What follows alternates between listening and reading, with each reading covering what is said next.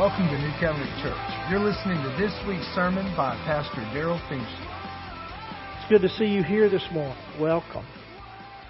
If you have your Bibles, I want you to invite you to turn to John chapter 16. John chapter 16. And we're going to end our series. In fact, there's been kind of two series put together. Pastor Chris did a series and then asked me to talk about the Holy Spirit. We're going to end that this morning. Next Sunday, as Pastor Chris said, he'll be sharing, he and Candy will be sharing with you about their trip to Israel, and you won't want to miss that. John 3:16 says for God so loved the world that he gave his only begotten son. And whosoever believes in him should not perish but have everlasting or eternal life. Verse 17 says, For God did not send his Son into the world to condemn the world, but that the world through him might be saved. And he who believes in him is not condemned. But he who does not believe is condemned already because he's not believed in the name of the only begotten Son of God. God loves the world. So much so that he gave his only begotten Son that they should not perish but have eternal life if they believe. But it looks like in our day the world is getting further and further away from believing. At least in America. What's God's strategy to get the world to believe? Have you ever asked that?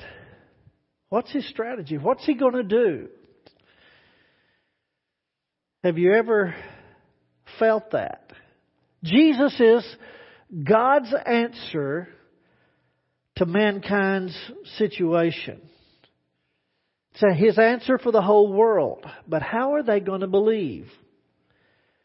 In John chapter 14 through 16, Jesus is giving what's called the upper room discourse with his disciples, and he's telling them he's leaving. He's going back to the Father. And they are confused. They're distressed. They're actually in a panic. Jesus, what about your plan? They'd been following him for three years. What about your plan? Jesus, you are the plan. You're the Christ, the Son of the living God. You are the King come to set up the kingdom. How can you leave? What about your plan? What about your kingdom? Can you just feel their pain? Jesus is telling them, I'm leaving. He's told them he's going to die. They can't understand it. Sometimes I wonder, God, what, what about your plan? I read the scripture and I see what he says and I think, think, God, it looks like it's the opposite's going on in our world instead of what you've planned. And so Jesus tells them, and I want us to look at John chapter 16, verse 6 through 11. John 16, 6 through 11. And I want to share with you this morning uh, a fresh revelation for me. And let me just read this scripture and then we'll talk about it.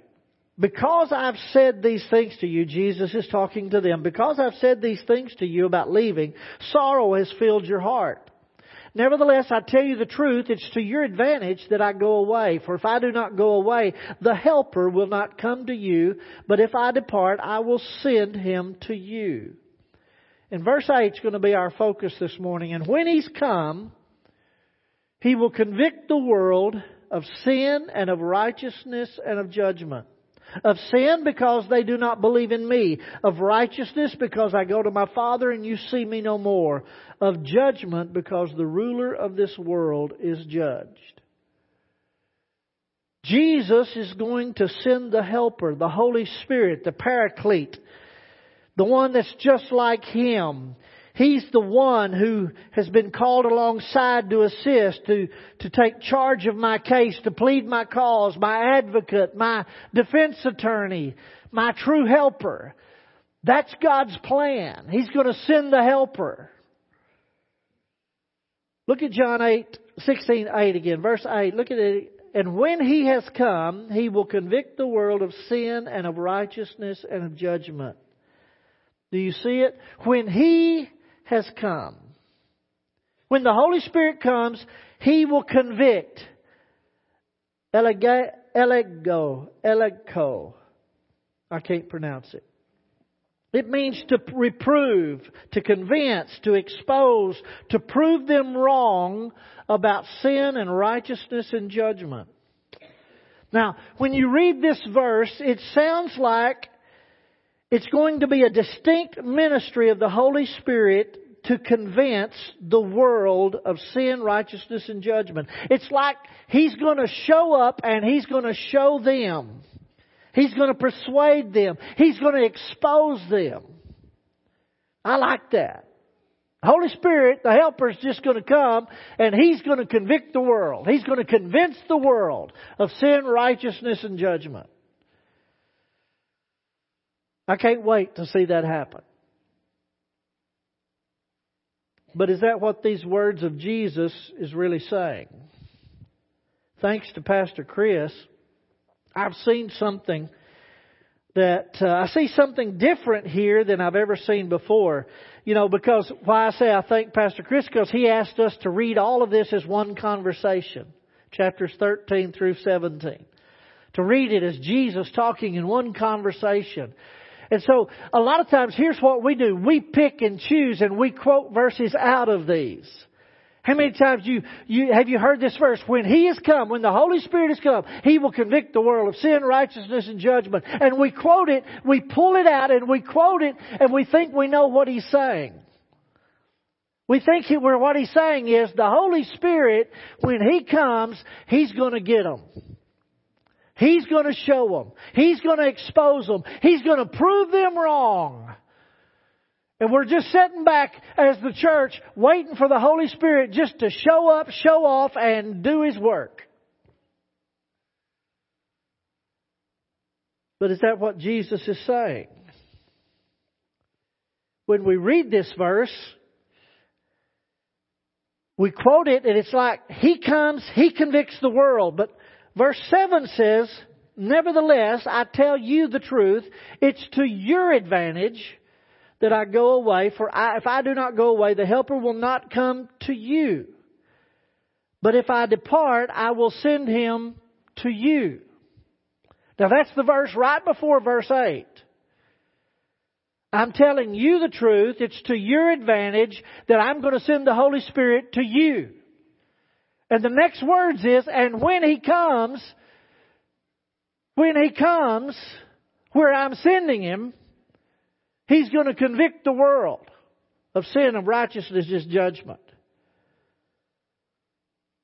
And if we go back earlier in the conversation that Pastor Chris told us to read this as one conversation, if you go back to chapter 14 and verse 16 through 18, Jesus says, and I'm going to pray the Father and He will send you another helper that He may abide with you forever, the Spirit of truth whom the world cannot receive because it neither sees Him nor knows Him, but you know Him, for He dwells with you and will be in you.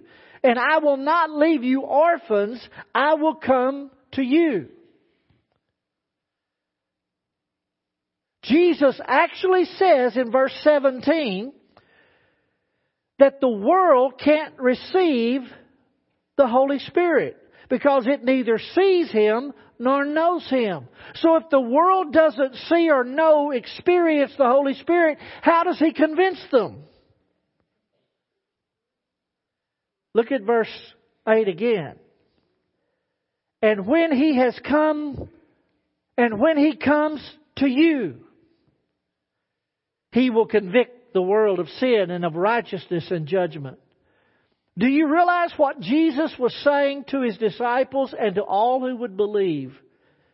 When the Holy Spirit has come to you, he will convince the world of sin, righteousness, and judgment. You, Spirit filled Christian, you, follower of Jesus Christ, you, are the key to the world being convinced of their sin, of righteousness and of the enemy's judgment. That changes things, doesn't it? Instead of sitting back waiting for the Holy Spirit to show up and show off and get them, the Holy Spirit is here in me. He come to me. And it's in His ministry in me and through me that He is going to convince the world. He's not leaving you out. You're key to it. That changes things, doesn't it? He's going to convince the world, but not apart from His people. So what is the Spirit going to do to you, with you, through you, to impress and prove the world wrong about sin, righteousness, and judgment? And what wrong about things? What things? He, he mentions three things here. The world, he's going to convince the world of three things that they're wrong about sin, they're wrong about righteousness, and they're wrong about judgment. Wrong. Convince. Let's look. John sixteen nine says, "Of sin, he gives the definite. He gives the explanation of sin because they do not believe in me. Sin is hamartia. It's sin. It means missing the true end and scope of our lives, which is God. Let me just say this, and you've got to understand unbelieving society, the secular system of our day, does not believe in Jesus the way you believe in Jesus, nor does it have any deep sense of its sin. That's the one thing that I want you to realize. The world has no concept of its own sin. Now notice I don't say sins. Jesus didn't say when the Holy Spirit has come to you, He's going to convince and convict the world of sins but of sin. There's a big difference here that, and here's the, the business of the believer, and, the church needs to hear this, the business of the believer is not to convince the world of sins, but of sin. There's a fundamental sin, which is a violation of God's intention for humanity. You see, sin separates you from God and His standard for living. It's a deceptive and destructive force that wrecks and ruins the full glory and the beauty of humanity. As God intended. I'm going to say something, I want you to hear it. We're not sinners because we sin. We sin because we're sinners. That make you think you think I'm saying the same thing. You see, we think we become something because we do something. I want you to know we do those things because we are that. When I say we, I'm talking about the world. The world has no. Here's here's I want you to I want you to understand this. The world has no concept of the righteous standard by which man created in the beauty of his holiness. They have no idea. They're trying to make their own standard. And it doesn't matter how much a person has, how much money he has, what he's accomplished in life. Have you noticed that the world is still empty and hurting and lonely and missing purpose? It's just like we're trying to fill life up. Because here's the fundamental of sin. Sin is trying to play the game of life without any reference to the one who made the rules.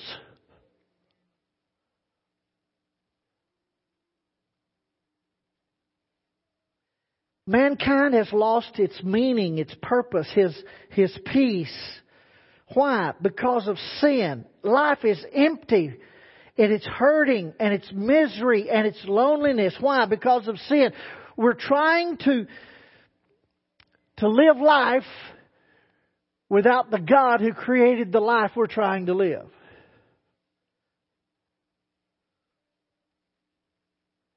And when the first thing the world sees when they see people who have been inwardly transformed by the presence of the Holy Spirit releasing to them the life of Jesus is that here are a people who found the secret of life. Here's how I've heard it before. What is it about you? What is it about you that these things that's going on doesn't bother you like they bother everybody else? They don't affect you like they affect them. What is it about you? They said the same thing about Jesus. What is it about you? You speak as one having authority. Do you know what Jesus was telling his disciples? The way I have been when the Holy Spirit comes upon you, you will be. The works that I've done, you will do also. And here's the thing I want you to see that you literally have been transformed by the very truth and life of Jesus Christ. And the person of the Holy Spirit comes and lives that transformation through you. And when the world sees you living and active in the midst of everything they're going through too. You see, the, it doesn't mean the absence of pain. It doesn't mean the absence of circumstances. Those things are happening to us too. The difference is we have an innate, an inner presence and being and ability to hold on when everybody else is turning loose. To walk through instead of running away to stand when everybody else is falling.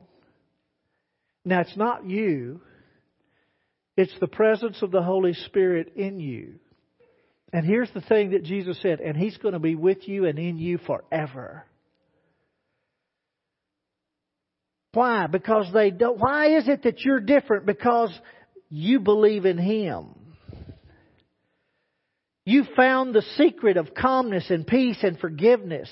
And the world discovers for the first time that the character of sin is to ignore the one who's in charge of life. They sin because they do not believe in me. The secret of life is to believe in and come to the Lord Jesus. Verse 10.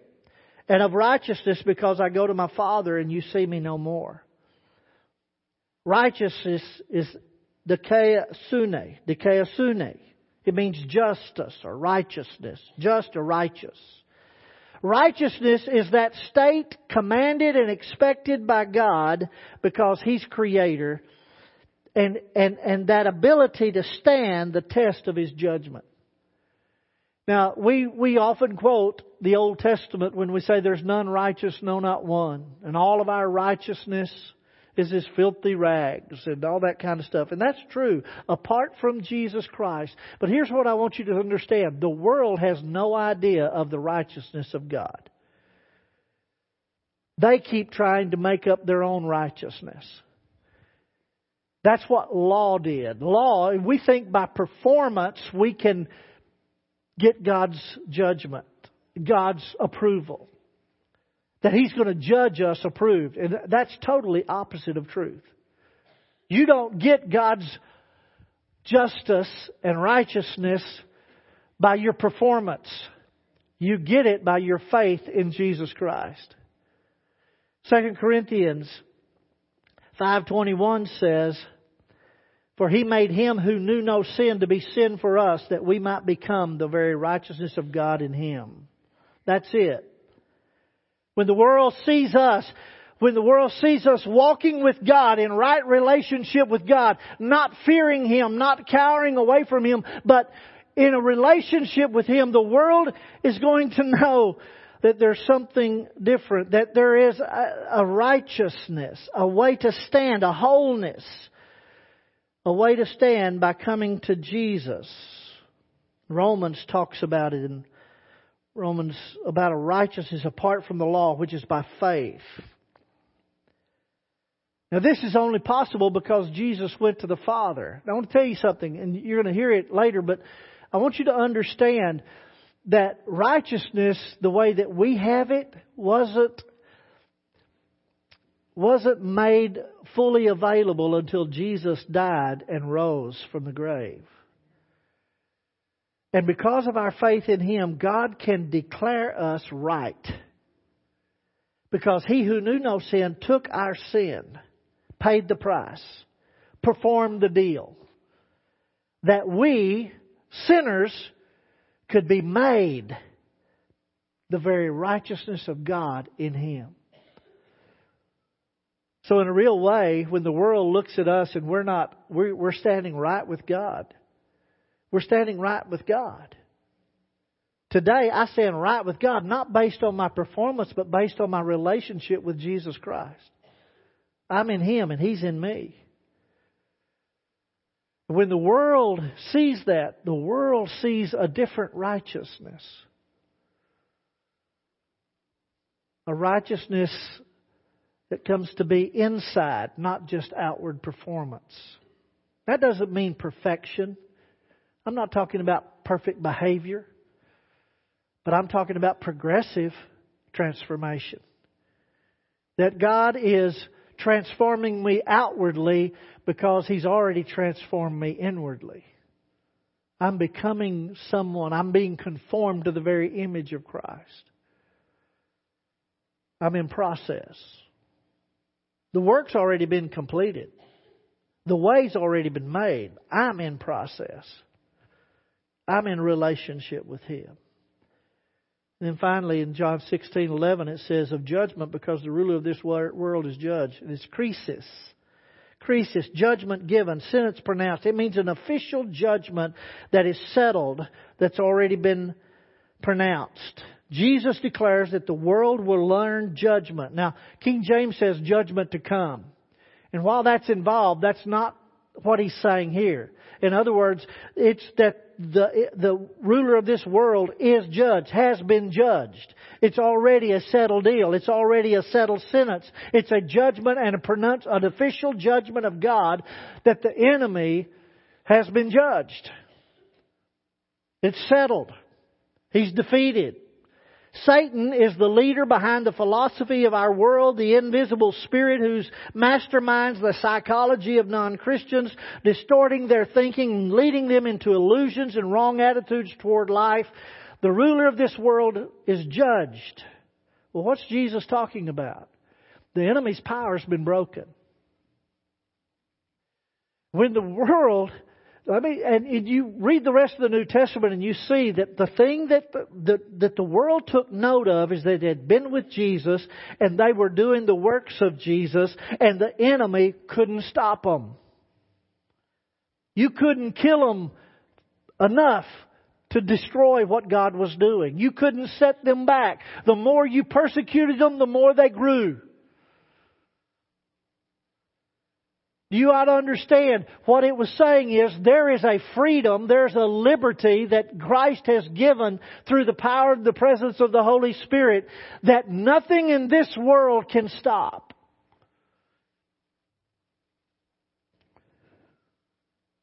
when the world looks at the believer, they ought to see a liberty, a freedom, uh, that we're no longer bound by the sins that bind the world, by the habits that hold people in bondage by the fear of death.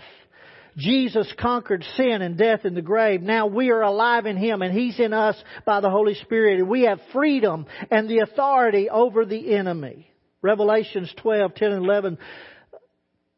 John says, Then I heard a loud voice saying in heaven, Now now salvation and strength in the kingdom of our God and the power of Christ have come. For the accuser of our brethren who accused them before our God day and night has been cast down.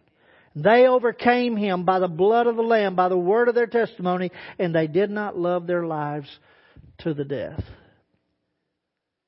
Now, I'm saying all of that, I want to, here's where I want to get to the point, because all of that is kind of teaching and doctrinal. It's truth, but here's the thing most of us think that we're going to have to have this up some kind of high lifestyle in order to convict the world.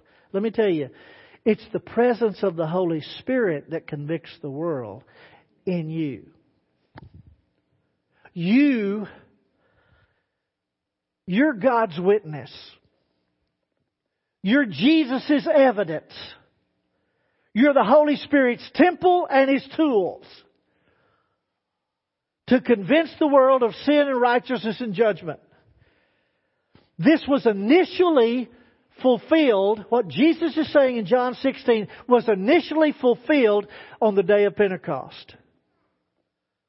If you turn to Acts chapter 2, you're going to find 50 days later, after this, 50 days later, what Jesus was talking about in John 16 comes to fruition. The first fruit. The Holy Spirit is poured out on those that were gathered in the upper room and tongues of fire stood over each of them. And they began to, they were filled with the Holy Spirit and they began to speak with tongues. And everyone gathered in Jerusalem gathered, they began to hear the, the wonderful works of God expressed in their own tongue. And the Bible says they were amazed, they were confused, and some of them mocked. They're drunk with new wine. Peter stands up and he speaks with the anointing of the Holy Spirit. I want to read verse 32 through 39. He says, this Jesus, this is Peter speaking to the people. This Jesus God raised up of which you are witnesses. Romans tells us that he was declared righteous with power because of the resurrection. In other words, God would not raise up an unrighteous person. The world suddenly, through Peter's preaching, was convinced of righteousness. The living Lord Jesus. It says that He's raised Him up and exalted him at the right hand of God, and having received from the Father the promise of the Holy Spirit, he poured out this which you now see and hear. Verse 36. Therefore, let all the house of Israel know assuredly that God has made this Jesus, whom you crucified, both Lord and Christ. Verse 37, Now when they heard this, they were cut to the heart and said to Peter and the rest of the apostles, Men and brethren, what shall we do? cut to the heart. They were convinced they were wrong. They were convinced of sin. They were convinced of Jesus' righteousness, and they were convinced that the enemy had been judged. He had conquered the grave. He had conquered death. And said to Peter and the rest, What shall we do? And then Peter said to them, Repent. Change the way you think. Let every one of you be baptized in the name of Jesus Christ for the remission of sins, and you shall receive the gift of the Holy Spirit. For the promise is to you. Do you see it? The promise is to you, to your children, and to all who are afar off, as many as our, the Lord our God will call.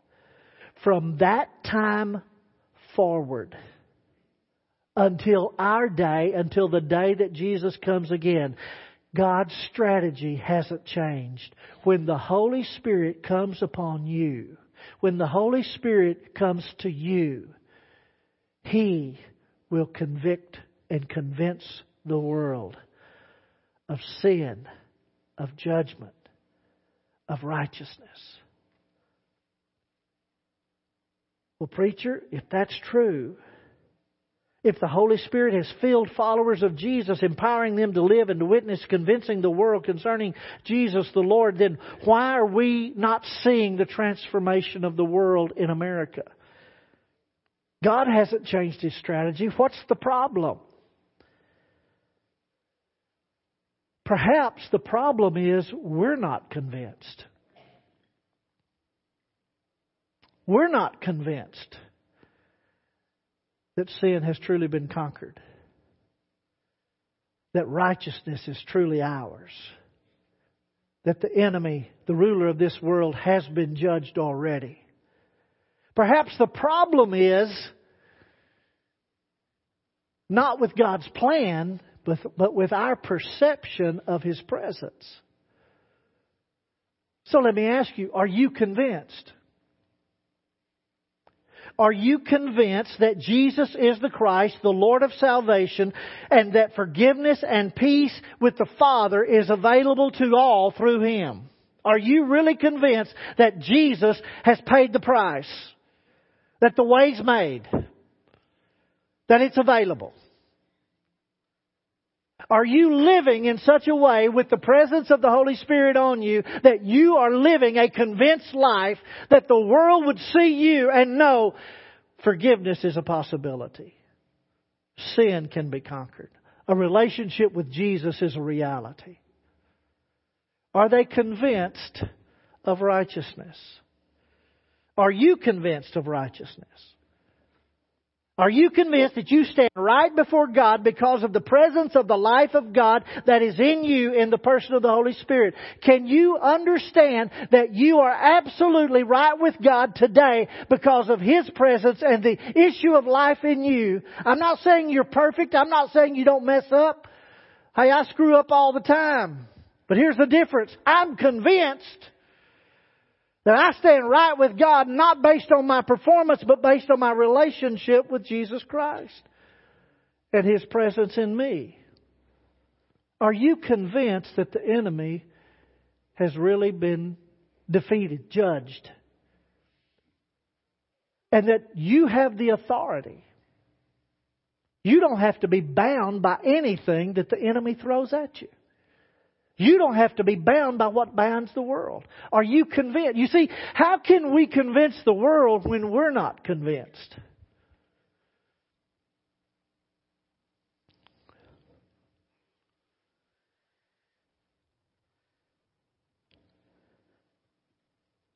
What will convince the world of sin, righteousness, and judgment? A transformed people who know, hear, and respond to Jesus Christ, who love one another and walk in the power and demonstration of the Holy Spirit because He's real, He's here, and He is going to do it. And He's going to do it in and through you.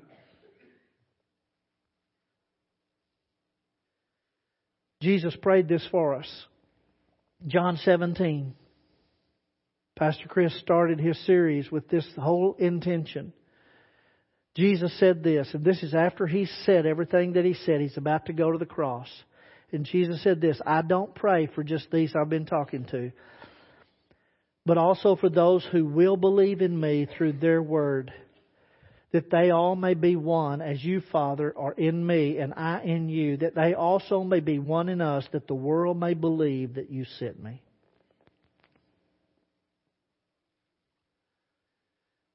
Now, let me ask you a question. Do you think God's going to answer that prayer? He not only prayed for his disciples, we know he answered the prayer in the disciples. Here's what I want you to have I want you to be convinced He's going to answer that prayer in you. Because here's the premise only a convinced people convince the world. Only a convinced people convince the world. Here's my prayer for you. I pray that the Holy Spirit would convict you that sin has been conquered, that righteousness is available, and that the enemy of this world has already been judged. And he's alive in you. And the works that Jesus said that I do, you shall do greater because I go to the Father. Why don't we just let the Holy Spirit convince us and walk that way? I can get up in the morning convinced I'm not bound by anything. I'm right with God. And the enemy, no matter what he brings against me, he's a conquered foe. And God has given me authority. And by our walk and by our words, we become a living witness of the righteousness and the fullness of the salvation of the Lord. You say, well, then, then the whole world will come. No, listen, they won't come. Because, you see, it, if somebody's drowning in the ocean and you throw them a life preserver, they've still got the choice of whether they're going to take it. They may think they're good enough swimmers. They may refuse because, you see, if they ever admit that God's right, it means they're not. Don't think that because we're going to convince the world that everyone, no, but there is going to be a harvest. It says, everyone who He is called. God is calling people. And it's not our responsibility to convict them of their sins. It's our responsibility to live and speak in such a way, by, by life and by lip, speak in such a way that they will see the truth. And the truth will set them free. Let's pray. Father, I praise you and thank you that by the power of your Holy Spirit, we have the authority to walk into the very throne room and trust you and trust you that whatever we talk to you about, you are going to be work, at work in our lives and through our lives in such a way that the world will see and know that you sent Jesus. Father, would you make us one? Would you make us a convinced people? Would you help us to, to be convinced ourselves? and would you give us your direction? Guide us into all truth. Lord, I pray for a harvest. I pray that you would use us in such a way that you would transform this community. Show us what you want to do. We're going to hear and respond to you. We trust you now in Jesus' name. Amen. Thank you for listening to this week's message. For more information or to listen to past sermons, go to newcovenantlampasas.com.